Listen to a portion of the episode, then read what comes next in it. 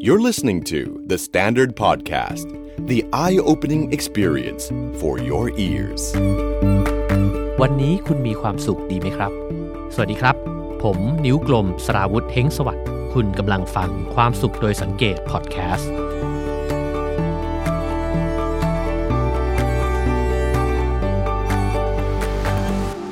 ช่วงนี้คุณผู้ฟังมีความรู้สึกบ้างไหมครับว่าชีวิตของตัวเองเนี่ยควบคุมไม่ค่อยได้ หากมองกันดูนะครับ ชีวิตของคนเราเนี่ยก็คงจะประกอบไปด้วยสองส่วนด้วยกัน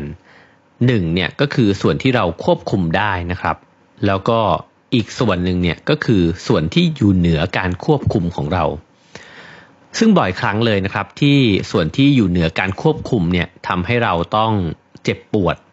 อ่อนแอแล้วก็ผิดหวังนะครับ แต่ว่าส่วนที่เราควบคุมไม่ได้เนี่ยบางทีมันก็เหมือนเป็นข้อจำกัด ของชีวิตที่ปฏิเสธมันไม่ได้เช่นกันนะครับ อย่างในช่วงเวลานี้เนี่ยเรื่องราวของไวรัสโควิด -19 เนี่ยก็นับเป็นปัจจัยประเภทนั้นนะครับ คือมันเกิดขึ้นแล้วเนี่ยเราก็ทำอะไรกับมันได้ไม่มากนักนะครับ ก็เหมือนกับว่าจะต้องยอมรับชะตากรรมไปไกลๆ แล้วเราก็จะเห็นว่าชีวิตเนี่ยมันมีข้อจำกัดบางอย่างอยู่ ซึ่งเป็นเรื่องที่ มนุษย์ตัวเล็กๆ เนี่ยอาจจะไม่เก่งกาจพอที่จะไปแก้ไขมันได้แบบฉับพลันทันที แม้ว่าเราอาจจะแก้ปัญหานี้ได้เนี่ยแต่มันก็ดูเหมือนจะใช้เวลานานพอสมควรนะครับ แล้วเราก็จะได้เห็นว่าในโลกใบนี้เนี่ยมันก็มีสิ่งต่างๆที่อยู่นอกเหนือไปจากอำนาจการควบคุมของเรา ในหนังสือ 12 Rules for Life นะครับ ซึ่งเขียนโดย คุณจอร์แดนบีปีเตอร์สันเนี่ยซึ่งมีพื้นฐานนะครับเป็นนักจิตวิทยา หนังสือเล่มนี้เนี่ยถูกแปลมาเป็นเวอร์ชั่นภาษาไทยโดยสำนักพิมพ์อมรินทร์นะครับ ในบทสุดท้ายซึ่งเป็นกฎข้อที่ 12เนี่ยนะครับ ผู้เขียนเนี่ยได้พูดถึงเรื่องทำนองนี้เอาไว้นะครับ วันนี้ผมก็เลยอยากจะลองนำมาเล่าให้ฟัง แล้วก็ชวนกันคิดชวนกันคุยต่อนะครับ ในบทนี้เนี่ยเขาตั้งชื่อเอาไว้ว่า หยุดเพื่อรูปแมวที่คุณพบเจอตามถนนบ้าง มันจะเกี่ยวยังไงกับเรื่องของการรูปแมวเล่นนะครับ เราจะค่อยๆเล่าค่อยๆสืบค้นไปด้วยกัน ผู้เขียนเริ่มต้นนะครับด้วยการที่อ้างถึงคำสอนของศาสนาต่างๆ เนี่ยว่ามีความเชื่อที่คล้ายๆกันว่าชีวิตเนี่ยก็คือความทุกข์ และเขาก็ เล่าเรื่องของชีวิตส่วนตัวนะครับ โดยเล่าถึงลูกสาวของเขาที่ชื่อว่ามิคาเอล่าเนี่ย โดยที่เขาเล่าว่าเมื่อลูกสาวคลอดออกมาเนี่ยก็เป็นปกตินะครับ ไม่ได้สังเกตเห็นถึงความผิดปกติอะไร แต่พอเขาแล้วก็ภรรยาเนี่ยเลี้ยงลูกเลี้ยงลูกไปเรื่อยๆ ก็เริ่มสังเกตเห็นว่าท่าเดินของเธอเนี่ยไม่ค่อยปกติสักเท่าไหร่ แล้วพอ โตถึงอายุประมาณสักหกขวบเนี่ยลูกสาวก็เริ่มมีอาการซึมๆนะครับ แล้วก็ไม่ค่อยยอมจะออกไปไหน ไม่ค่อยอยากจะลุกจากเตียงนะครับ พอเวลาพ่อแม่พาไปไหนเนี่ยเขาก็จะเดินตามไปแบบช้ามากเลย แล้วก็บ่นว่าเจ็บขากระทั่งสุดท้ายแล้วเนี่ยเขาก็เลยพาไปหาหมอนะครับ แล้วก็ถึงได้รู้ว่า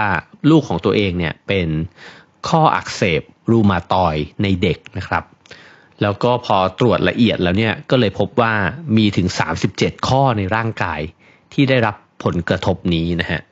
ซึ่งก็นับเป็นเรื่องใหญ่ของครอบครัวเขา เพราะว่าอาการที่เกิดจากโรคนี้เนี่ยมันก็จะส่งผลกับเด็กคนนั้นเนี่ยหนักหนาอยู่ คือส่งผลทางร่างกายก็แบบหนึ่งนะครับ แต่ว่า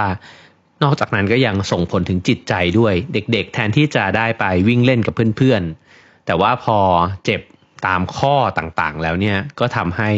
เธอไม่ค่อยอยากขยับตัวนะฮะหลังจากนั้นเนี่ยอาการของน้องมิคาเอล่าเนี่ยก็ค่อยๆหนักขึ้นเรื่อยๆนะครับ แล้วก็ต้องใช้ยารักษาหลายตัวเลย แล้วก็ใช้สารเคมีบำบัดด้วยนะครับ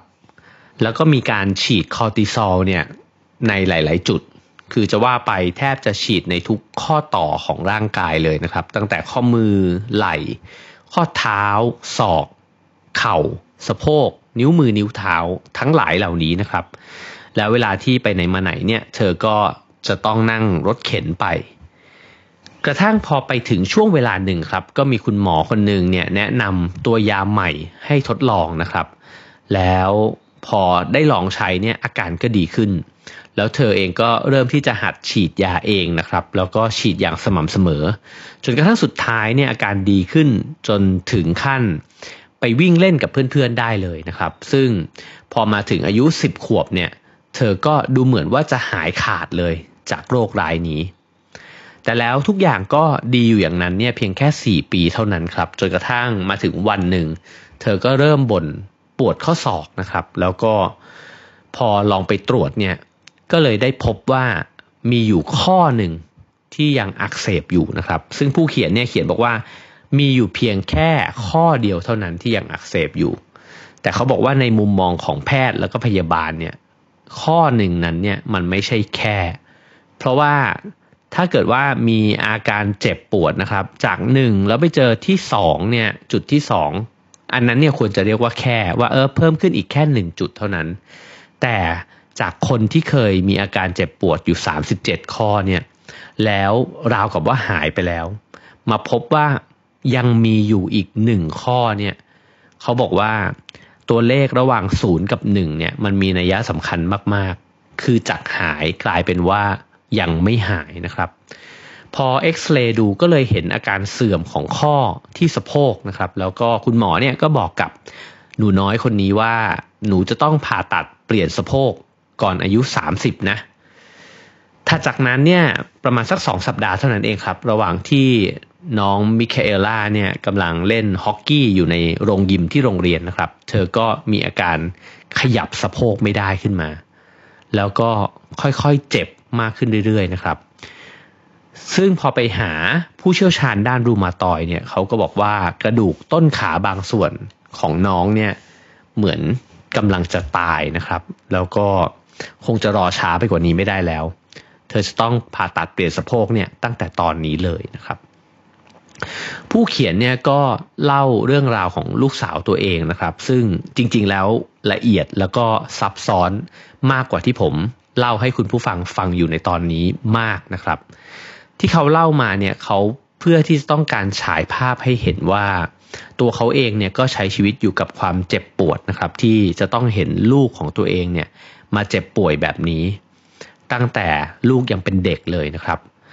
ซึ่งผมก็เชื่อว่ามีพ่อแม่อีกหลายคนนะครับ ที่อาจจะมีประสบการณ์คล้ายๆกันนี้นะครับ แม้ว่าจะไม่ได้มีลูกที่มีอาการเจ็บป่วย หรือว่าโรคที่ต่อเนื่องรุนแรงนะครับ แต่ว่าเราทุกคนเนี่ยก็น่าจะมีประสบการณ์ความเจ็บปวด จากอย่างอื่น ที่เราไม่สามารถควบคุมได้ด้วยกันทั้งนั้นนะครับ สิ่งเหล่านี้อาจจะเกิดขึ้นกับเรื่องราวของความรักความสัมพันธ์ อาจจะเกิดขึ้นจากกับเรื่องราวของการเรียนหรือว่าการงานนะครับ หรือว่าบางอย่างที่มันมากระทบกับชีวิตอย่างรุนแรง ทั้งๆทที่เราอาจจะรู้สึกว่าเราไม่ได้มีส่วนในสิ่งที่มันเกิดขึ้นเลยนะครับ ซึ่งสิ่งเหล่านี้เราอาจจะเรียกมันง่าย ๆ ด้วยคำคำหนึ่งก็ได้ว่ามันอาจจะเป็นชะตากรรมที่ทุกคนจะต้องผ่านไปเจอชะตากรรมของตัวเองนะครับ แล้วผู้เขียนเนี่ยก็เลยบอกว่า การมีชีวิตอยู่เนี่ยกับข้อจำกัดเหล่านี้เนี่ยข้อจำกัดซึ่งเราไม่สามารถควบคุมได้เนี่ยมันเป็นของคู่กัน แต่นอกจากข้อจำกัดเหล่านี้จะเป็น เรื่องราวร้ายๆในชีวิตแล้วนะครับ มันก็มีอีกด้านหนึ่งของมันเช่นกัน คือมันก็มีคุณค่าบางอย่างกับชีวิตเรา ผู้เขียนเนี่ยยกตัวอย่างนะครับ ถึงมนุษย์คนหนึ่งซึ่งเป็นยอดมนุษย์ แล้วก็มีพลังอำนาจพิเศษมากๆนะครับ ซึ่งในตอนเด็กๆเนี่ยเด็กผู้ชายหลายคนก็อาจจะอยากเป็นเขานะครับ นั่นก็คือซูเปอร์แมนซูเปอร์แมนเนี่ยมีพลังพิเศษระดับจักรวาลเลย ตอนที่เก่งมากๆเนี่ยแทบจะไม่มีใครหรือว่าไม่มีภยันตรายใด ๆ เนี่ยสามารถกระทำอะไรกับเขาได้เลยนะครับ แต่ผู้เขียนก็ชี้ให้ดูครับว่าหากว่าซูเปอร์แมนเนี่ยเป็นยอดมนุษย์ที่ไร้เทียมทานจริง ๆ เนี่ยมันก็จะไม่มีความหมายอะไรเลยนะครับ แล้วก็จะมีชีวิตที่น่าเบื่อหน่ายมาก เพราะว่าซูเปอร์แมนก็จะเอาชนะคนได้ทุกคน ปฏิบัติภารกิจทุกอย่างได้อย่างราบรื่นไร้ที่ติใช่ไหมครับ เพราะฉะนั้นซูเปอร์แมนก็เลยต้องมีจุดอ่อนบ้าง และนั่นคือเหตุผลนะครับที่ซูเปอร์แมนจะต้องแพ้รังสีที่แผ่ออกมาจากแร่คริปโตไนท์ซึ่งจะทำให้เขาอ่อนแอลงเวลาที่เขาเข้าใกล้ใช่ไหมครับ พอมีจุดอ่อนก็จึงมีจุดให้ศัตรูได้โจมตีนะครับ และจริงๆ มันก็ราวกับว่าซูเปอร์แมนเกิดมาพร้อมกับข้อจำกัดนี้ แล้วเขาก็เล่าถึงวิวัฒนาการของซูเปอร์แมนนะครับที่คนเขียนบทก็พยายามเขียนให้ซูเปอร์แมนเนี่ยเก่งขึ้นเรื่อยๆ จนกระทั่งมาถึงยุคหนึ่งนะครับซูเปอร์แมนก็เสื่อมความนิยมลง เพราะว่าเขาเป็นซูเปอร์ฮีโร่ที่ดูสมบูรณ์แบบเกินไปนะฮะแล้วก็สุดท้ายเนี่ยเหมือนตกหลุมพรางของตัวเองที่พยายามจะเขียนให้ตัวเองเนี่ยเก่งขึ้นจนกระทั่ง แทบจะไม่มีใครสู้ได้ คือคิดตัวร้ายที่ที่สูสีมาได้เนี่ยยากมากนะครับ หนังมันก็เลยไม่ค่อยสนุกแล้ว กระทั่งอยู่มาวันหนึ่งมีนักเขียนชื่อจอห์นเบิร์นนะฮะเขาก็มากอบกู้ชีวิตของซูเปอร์แมนเอาไว้ สิ่งที่เขาทำก็คือว่าเขาไปตัดเอาพลังพิเศษของซูเปอร์แมนเนี่ยหลาย ๆ อย่างลงไป ก็คือตัดทิ้งให้หมดเลย แล้วซูเปอร์แมนก็ไม่สามารถที่จะเหาะไปยกดาวเคราะห์ดวงเบอร์เรอร์เนี่ย เคลื่อนที่ไปไว้ที่นู่นที่นี่เนี่ยได้อีกต่อไปนะครับ ไม่มีพลังอำนาจในการที่ใช้มือเนี่ยปัดนิวเคลียร์ทิ้งออกไปได้นะครับซูเปอร์แมนก็อ่อนด้อยลงพอสมควร นอกจากนั้นเนี่ยซูเปอร์แมนยังมีข้อจำกัดว่าจะต้องออกไปเพื่อรับพลังงานจากแสงอาทิตย์ด้วย คือคล้ายๆ กับเป็นด้านกลับกันของแวมไพร์นะฮะ แวมไพร์คือถ้าเกิดว่าเจอแสงอาทิตย์ก็จะ พลังลดลงใช่ไหมครับ หรือว่าอาจจะตายหรืออะไรแบบนั้น คือห้ามไปเจอแสงแดด และนั่นก็คือจุดอ่อนหรือว่าข้อจำกัดของแวมไพร์ตรงกันข้ามซูเปอร์แมนจำเป็นจะต้องเอาตัวเองออกไปเจอแสงอาทิตย์นะครับ และสิ่งเหล่านี้เองเนี่ยที่ทำให้ซูเปอร์แมนมีเสน่ห์ขึ้นทำให้เรื่องราวของซูเปอร์แมนน่าติดตามมากขึ้น แล้วก็ทำให้ภารกิจของเขาเนี่ยมันน่าภูมิใจ แล้วก็น่าเอาใจช่วยมากขึ้นด้วยนะฮะ เพราะว่าฮีโร่ที่ทำได้ทุกอย่างเลยเนี่ย โดยที่ไร้ที่ติ ไม่ใช่ฮีโร่ที่แท้จริงนะครับ มันง่ายเกินไป เราจะไม่รู้สึกเลยว่าเราเป็นพวกเดียวกับเขา เราเอาใจช่วยเขาอยู่นะครับ แล้วถ้าเกิดเขาเป็นแบบนั้นจริง ๆ เนี่ย คือมีพลังอำนาจครอบคลุมทุกสิ่งอย่าง ก็จะไม่เจาะจงในอะไรสักอย่างเลยนะครับ เขาก็เลยจะไม่เป็นอะไรเลย ลองคิดดูถึงพวกซูเปอร์ฮีโร่อย่างในหนัง X-Men ใช่ไหมครับ ถ้าคุณเคลื่อนที่ได้เร็วมาก คุณก็อาจจะไม่ได้มีพลังอะไรที่มันรุนแรงมากนะครับ ถ้าคุณอ่านใจคนออก คุณก็อาจจะไม่ได้เคลื่อนที่ได้เร็วขนาดนั้น คือแต่ละคนจะมีจุดแข็งแล้วก็จุดอ่อนใช่ไหมครับ จุดที่สำคัญมันก็คือจุดอ่อนเนี่ยแหละ ที่ทำให้การปฏิบัติภารกิจทั้งหลายเนี่ยมันสมควรได้รับการยกย่อง ควรที่จะภาคภูมิใจนะครับ แล้วก็ควรที่จะถูกเอาใจช่วย ความสมบูรณ์แบบที่ไม่มีจุดอ่อนเลยเนี่ยมันขาดสิ่งสำคัญมาก ๆ เลยนะครับ อย่างหนึ่งไป นั่นก็คือสภาวะที่เรียกว่า becoming นะฮะหรือว่าสภาวะของการกลายไปเป็นอีกสิ่งหนึ่ง หรืออีกตัวตนหนึ่งนะครับ ซึ่งการกลายไปเป็นเนี่ยมันมักจะเกิดขึ้นกับคนที่ ยังมีจุดโหว่อยู่ถูกไหมครับ เช่น ถ้าเกิดว่าเราอ่อนปวกเปียกเลยร่างกายอ่อนปวกเปียก เราออกกำลังกายมากขึ้น เราก็จะอยู่ในสภาวะของการกลายไปเป็นคนที่แข็งแรงกว่าเดิม คนที่มีกล้ามเนื้อมากกว่าเดิม คนที่วิ่งได้เร็วกว่าเดิมแบบนั้นใช่ไหมครับ เราก็จะกลายไปเป็นสิ่งที่ดีกว่าเดิมได้ หรืออย่างน้อยที่สุดเนี่ยเราอาจจะไม่ได้ดีกว่าเดิมก็ได้นะครับ แต่เราจะแตกต่างไปจากเดิม เช่น เราอาจจะ เรียนอย่างผมอาจจะเรียนมาทางด้านสถาปัตย์แต่ว่าผมเกิดอยากเล่นดนตรีเป็น แล้วผมเริ่มไปเรียนกีตาร์กับเพื่อน ผมก็จะอยู่ในสภาวะ becoming คืออาจจะไม่ได้เก่งขึ้นกว่าเดิม แต่ก็แตกต่างไปจากเดิมนะครับ แล้วคนที่สมบูรณ์แบบมาก ๆ เก่งไปหมดทำอะไรทำได้หมดเนี่ยก็จะไม่มีสภาวะของการ becoming นี้เลยนะครับ เพราะว่าพอสมบูรณ์แล้วเนี่ยมันก็คือการหยุดนิ่ง แล้วการหยุดนิ่ง มันก็ไม่ใช่ชีวิตนะครับ ชีวิตเนี่ยมันจำเป็นจะต้องกลายไปเป็นอะไรบางอย่างอยู่เสมอ แล้วสิ่งนั้นเนี่ยมันจะเกิดขึ้นได้กับชีวิตที่มีข้อจำกัดเท่านั้น หรือพูดง่าย ๆ ก็คือว่าชีวิตที่มันมีปัญหา มีอุปสรรค มีความทุกข์นะครับ มันจึงจะกลายไปเป็นสิ่งใหม่ได้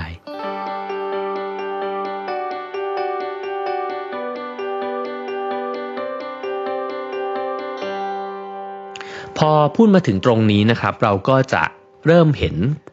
ข้อดีหรือว่าอะอีกด้านหนึ่งนะฮะที่เป็นฟังก์ชันของจุดอ่อนของมนุษย์ หรือว่าจุดอ่อนของชีวิต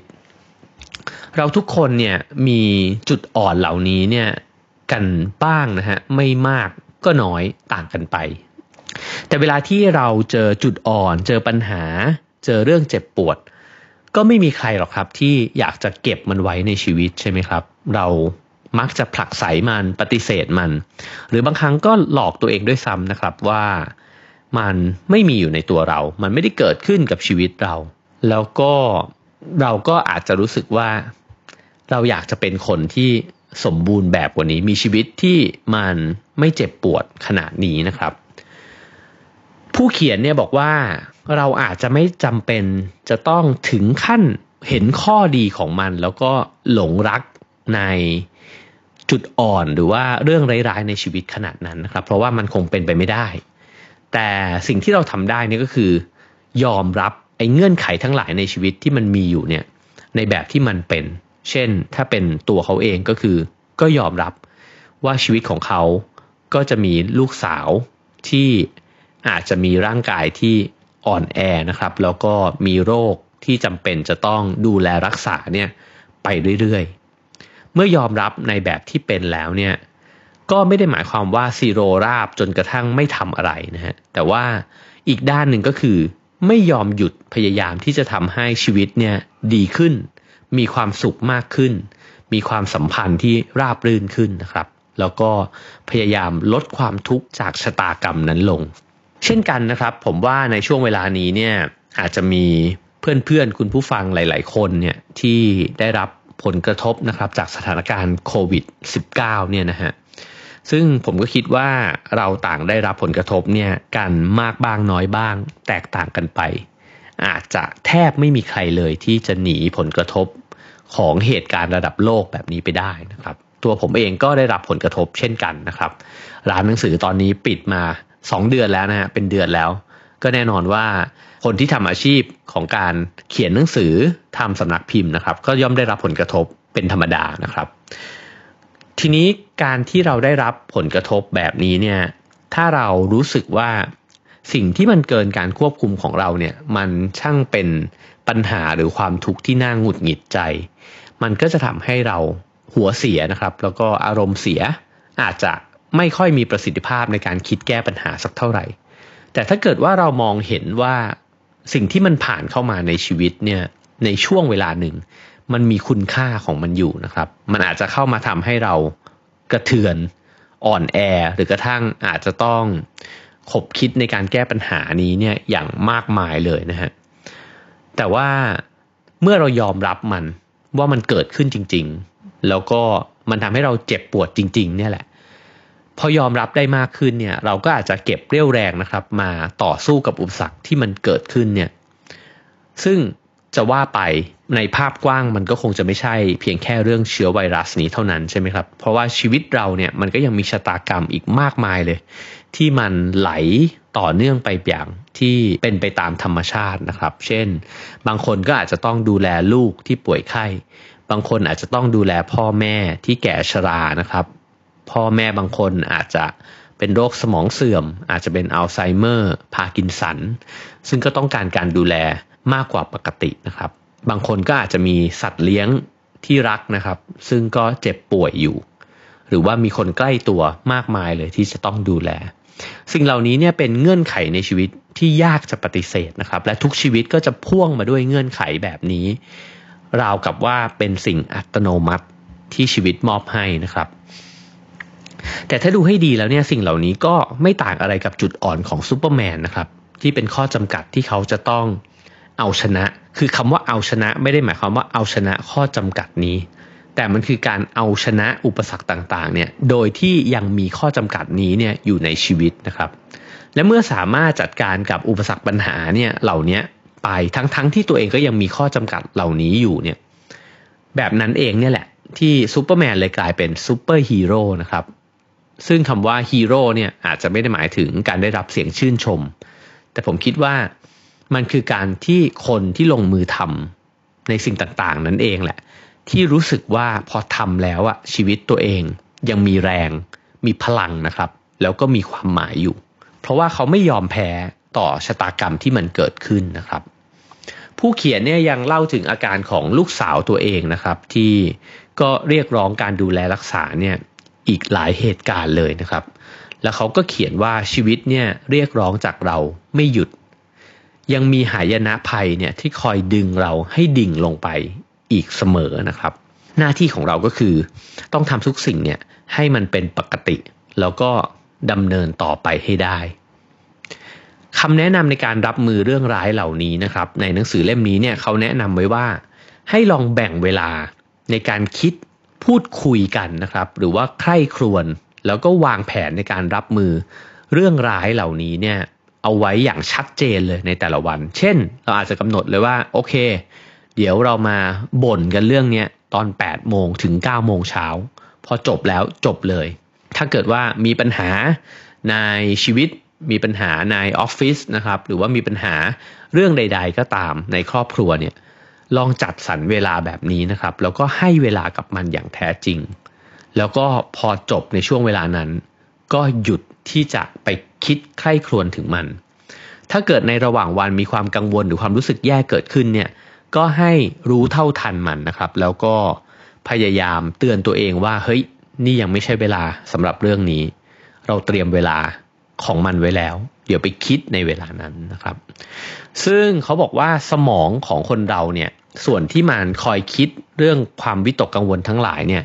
มันจะสนใจมากๆครับว่าเรามีแผนที่จะรับมือไอ้ความวิตกกังวลนี้หรือเปล่า และถ้าเกิดเรารู้ว่าเรามีแผนการนี้อยู่เนี่ย ความกังวลมันจะค่อยๆ ลดน้อยลง เหมือนกันนะครับ เวลาที่เราไม่ได้ทำงาน แล้วเรามองไม่เห็นตารางงานของตัวเอง เราจะกังวลตลอดเวลาเลยว่า อืม ยังไม่ได้ทำเลยงานนี้เมื่อไหร่จะเสร็จ เมื่อไหร่จะทำนะฮะแต่ทันทีที่เราลองวาดตารางขึ้นมาแล้วบอกว่า อะ เราจะเริ่มต้น ในวันนี้ แล้วลองดูอีกสักสองสามวันเนี่ยงานชิ้นนี้มันน่าจะเสร็จลงได้พอเป็นแบบนั้นแล้วเนี่ยไอ้ความกังวลมันจะลดน้อยลงทันที เรื่องทุกข์ใจในชีวิตเนี่ยเขาบอกว่าก็เป็นแบบเดียวกันนะครับ คือเราควรจัดเวลาให้กับมัน ซึ่งการพยายามสร้างระเบียบในชีวิตขึ้นมาเนี่ยมันเป็นเรื่องที่สำคัญมาก ๆเหมือนกันนะครับ ในแง่ของจิตใจ ผมเพิ่งได้อ่านบทสัมภาษณ์ของคุณหมอประเสริฐผลิตผลการพิมพ์นะครับ จากเว็บไซต์ของ Way Magazine นะฮะท่านบอกว่าวิธีการดูแลจิตใจในช่วงเวลาวิกฤตที่ดีที่สุดเนี่ยคือพยายามควบคุมชีวิตของตัวเองให้ได้ คือห้ามปล่อยไหลไปตามเหตุการณ์หรือสถานการณ์ แล้วก็ตกเป็นฝ่ายรับหรือว่าเป็นฝ่ายแพสซีฟอย่างเดียวนะฮะ เขาบอกว่าถ้าเกิดว่าคุณไม่มีหน้ากาก คุณก็จะต้องไปมีมันให้ได้อะไปหามาให้ได้ ถ้าไม่มีแอลกอฮอล์ล้างมือเนี่ย แล้วรู้สึกว่าขาดอะไรไปหงุดหงิดเนี่ย ก็ต้องไปหามาให้ได้นะครับ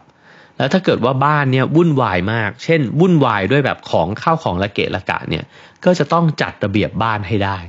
หรือถ้ามันวุ่นวายด้วยการที่ผู้คนปะทะกันนะฮะ คือ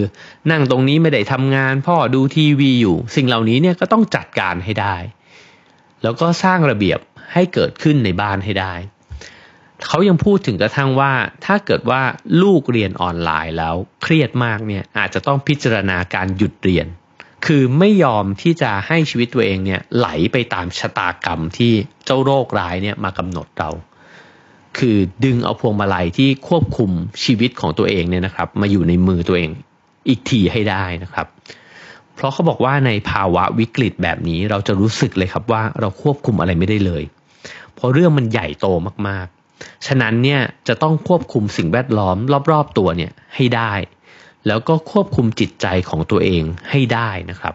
อย่าปล่อยให้ชะตากรรมเนี่ยมาควบคุมเรามากเกินไปในช่วงท้ายของบทนี้นะครับ ในหนังสือ 12 Rules for Life เนี่ยเขาก็แนะนำว่าให้ลองพักจากเรื่องที่มันเป็นเรื่องเจ็บปวดของชีวิตนะครับ แล้วก็มาใส่ใจกับเรื่องราวเล็กๆ ที่มันผ่านเข้ามาในชีวิตบ้างนะฮะผู้เขียนเนี่ยแนะนำเหตุการณ์ที่เหมือนกับที่เขาตั้งชื่อไว้ในตอนต้นบทนะครับ นั่นก็คือเขาบอกว่าเขามักจะ เดินเดินอยู่เนี่ยแล้วก็หยุดเท้าแล้วก็ก้มลงรูปพุงแมวเนี่ยที่เจอตามท้องถนนนะครับ แล้วก็เล่าให้ฟังว่าที่บ้านฝั่งตรงข้ามของเขาเนี่ยก็จะมีแมวตัวหนึ่งที่บางวันก็ดุนะครับ แต่ว่าบางวันเขาก็จะเจอมันตอนอารมณ์ดี แล้วก็มานอนผึ่งพุงให้เกาเล่น เขาบอกสิ่งเหล่านี้เนี่ยมันก็เป็นสิ่งที่ช่วยพักหัวใจที่เหนื่อยล้าของเรานะครับ แล้วถ้าเกิดว่าเราลองหยุดนิ่งสักหน่อยเนี่ย แม้ในวันที่แย่ที่สุดเนี่ยเราก็จะพบว่าชีวิตก็ยังมอบอะไรบางอย่างที่น่ารักแล้วก็สวยงามมาให้นะครับ อาจจะมีแมว สักตัวเดินมาทักทายเราอาจจะได้เห็นแสงสวยๆยามบ่ายนะครับ อาจจะเห็นเด็กน้อยคนหนึ่งส่งยิ้มมาให้นะครับ ซึ่งแน่นอนล่ะครับว่าสิ่งเหล่านี้มันก็ไม่ได้แก้ไขความทุกข์ที่มันใหญ่หลวงในใจเราได้นะครับ แต่มันก็เป็นสัญญาณที่จะบอกกับเราว่า พักบ้างก็ได้ ชีวิตเนี่ยมันยังมีอย่างอื่นอีกนะครับ แล้วมันก็ยังมีเรื่องสวยงามอยู่ด้วยเหมือนกัน สิ่งเหล่านี้ก็เหมือนหยดน้ำเล็กๆนะครับ ที่จะรวบรวมเอาไว้เพื่อที่จะเป็นแรงพลังเนี่ยไปแก้ปัญหากับปัญหาใหญ่ที่เราเผชิญอยู่ คือเราไม่ควรปฏิเสธปัญหาใหญ่ แต่ในขณะเดียวกันก็ไม่ควรมองข้ามเรื่องดีๆ เล็กๆ ในชีวิตด้วยเหมือนกันนะครับ มันอาจจะช่วยสนับสนุนกันและกันก็ได้นะครับ จากที่พูดมาเนี่ยเราก็อาจจะเห็นภาพของชีวิตนะครับ ว่าชีวิตเนี่ยมันมาพร้อมกับความทุกข์อยู่เสมอ แล้วก็เป็นความทุกข์ที่เราไม่สามารถที่จะลบทิ้งไปเฉยๆได้นะครับ แต่ชีวิตก็มีอย่างอื่นด้วยเหมือนกัน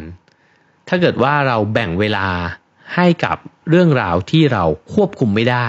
ให้อยู่ในตารางที่ชัดเจนนะครับ แล้วก็ลองพยายามควบคุมในเรื่องที่เราพอจะควบคุมได้อยู่นะครับ แล้วก็ใช้เวลาที่เหลือเนี่ยเพื่อที่จะให้เวลาแล้วก็มองเห็นสิ่งดีๆ ในชีวิตบ้าง เราก็อาจจะมีพลังในแต่ละวันมากขึ้นนะครับ พอพูดถึงแมวข้างถนนเนี่ยผมก็คิดถึงเหตุการณ์วันหนึ่งวันที่ผมขับรถแล้วก็รถติดอยู่แถวแถวทองหล่อนะครับ แล้วก็เห็นว่าผู้คนก็เดินผ่านไปพลุกพล่านวุ่นวายเลย ตอนนั้นเป็นช่วงก่อนโควิดนะฮะในระหว่างนั้นเองเนี่ยผมก็เห็น ผู้หญิงคนหนึ่งเขาถือถุงพลาสติก ซึ่งก็มีอาหารนะครับ มีเศษอาหารเนี่ยอยู่ในนั้น แล้วเขาก็พุ่งตรงไปที่ซอกตึกแห่งหนึ่ง ในนั้นเนี่ยมีแมวจรเนี่ยอยู่สองตัวนะครับ เขาก็แกะถุงพลาสติกออก แล้วก็วางอาหารลง เจ้าแมวก็วิ่งมากินอย่างอร็ดอร่อยเลยนะครับ ผมก็เห็นเธอพูดกับแมวสองตัวนั้น แล้วก็หน้าตาเธอดูใจดี แล้วก็มีความสุขมาก ๆนะครับ ซึ่งพอดูจากระยะไกลแบบนี้เนี่ย เราก็ไม่มีทางรู้เลยนะครับ ว่าในชีวิตของผู้หญิงคนนี้เนี่ย เธอจะมีของแถมอะไรติดมากับชีวิตบ้าง เธอจะมีผู้คนที่จะต้องดูแลอยู่มากน้อยแค่ไหน เธอจะมีภาระความรับผิดชอบอะไรบ้างนะครับ หรือว่าเธอกำลังเผชิญปัญหาอุปสรรคอะไรอยู่ในชีวิตบ้าง แน่นอนว่าเราไม่มีทางรู้ แต่สิ่งที่ผมได้เห็นก็คือ ผมได้เห็นว่าในช่วงเวลานั้นเนี่ยอย่างน้อยที่สุด เธอก็มีความสุขที่ได้ให้อาหารกับแมวจรสองตัวนั้น และผมเชื่อว่านั่นคือช่วงเวลาที่ดีในวันนั้นของเธอ หากชีวิตของคนเราเนี่ยมีสองส่วนนะครับ ก็คือส่วนที่เราควบคุมไม่ได้ กับส่วนที่เราควบคุมได้ เราอาจจะต้องยอมรับกับสิ่งที่ควบคุมไม่ได้ แล้วก็มองเห็นคุณค่าของมันที่ทำให้ชีวิตเราเนี่ย มีความหมาย แล้วก็ได้เรียนรู้นะครับ แล้วในส่วนที่ควบคุมได้เนี่ยเราอาจจะลองถามตัวเองดูก็ได้นะครับว่า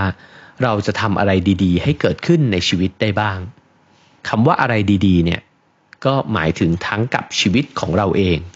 แล้วก็อะไรดีๆ กับชีวิตของคนอื่นนะครับฮีโร่เนี่ยไม่ใช่คนที่ไม่มีข้อบกพร่องหรือว่าจุดอ่อนเลย แต่ว่าเขาก็ยังสู้นะครับ ยังยืนหยัดแล้วก็ยังทำประโยชน์ แม้ว่าตัวเองเนี่ยจะมีจุดอ่อนอยู่เต็มไปหมด พูดแบบนี้เนี่ยก็ไม่ได้หมายความว่าเราจะต้องไปเป็นฮีโร่ของใครนะครับ แต่ผมเชื่อว่าทุกคนเนี่ยก็สามารถที่จะเป็นฮีโร่เล็กๆของตัวเองได้นะครับ แล้วผมคิดว่าความรู้สึกนี้เนี่ยมันเป็นเรื่องสำคัญกับการที่เราจะรู้สึกกับตัวเอง เพราะมันคือความภูมิใจ ในความเป็นตัวเองนะครับ ในความเป็นนักสู้ในสังเวียนชีวิตของเรา และถ้าเกิดว่าเรายอมรับอุปสรรคของชีวิตของเราที่ติดมากับชีวิตเราได้นะครับ และยังคงลงมือทำในสิ่งที่มีความหมายต่อตัวเองและคนอื่นเนี่ยเราก็น่าจะยังภาคภูมิใจกับตัวเองได้ ทั้งที่เรื่องร้ายหรือว่าจุดอ่อนเหล่านั้นเนี่ยมันก็ยังคงอยู่ตรงที่เดิม และก็เพราะว่าเรายังไม่เก่งกาจนะฮะแล้วก็ไม่ได้สมบูรณ์แบบ แต่เราก็ยังสู้เนี่ยแหละ ที่ทำให้ชีวิตของเราเนี่ยคู่ควรต่อการปรบมือให้ตัวเองนะครับ และผมเชื่อว่าชีวิตที่เราสามารถปรบมือให้ตัวเองได้ จะเป็นชีวิตที่มีความสุข ขอให้ทุกคนมีความสุขครับ The Standard Podcast. Eye opening for your ears.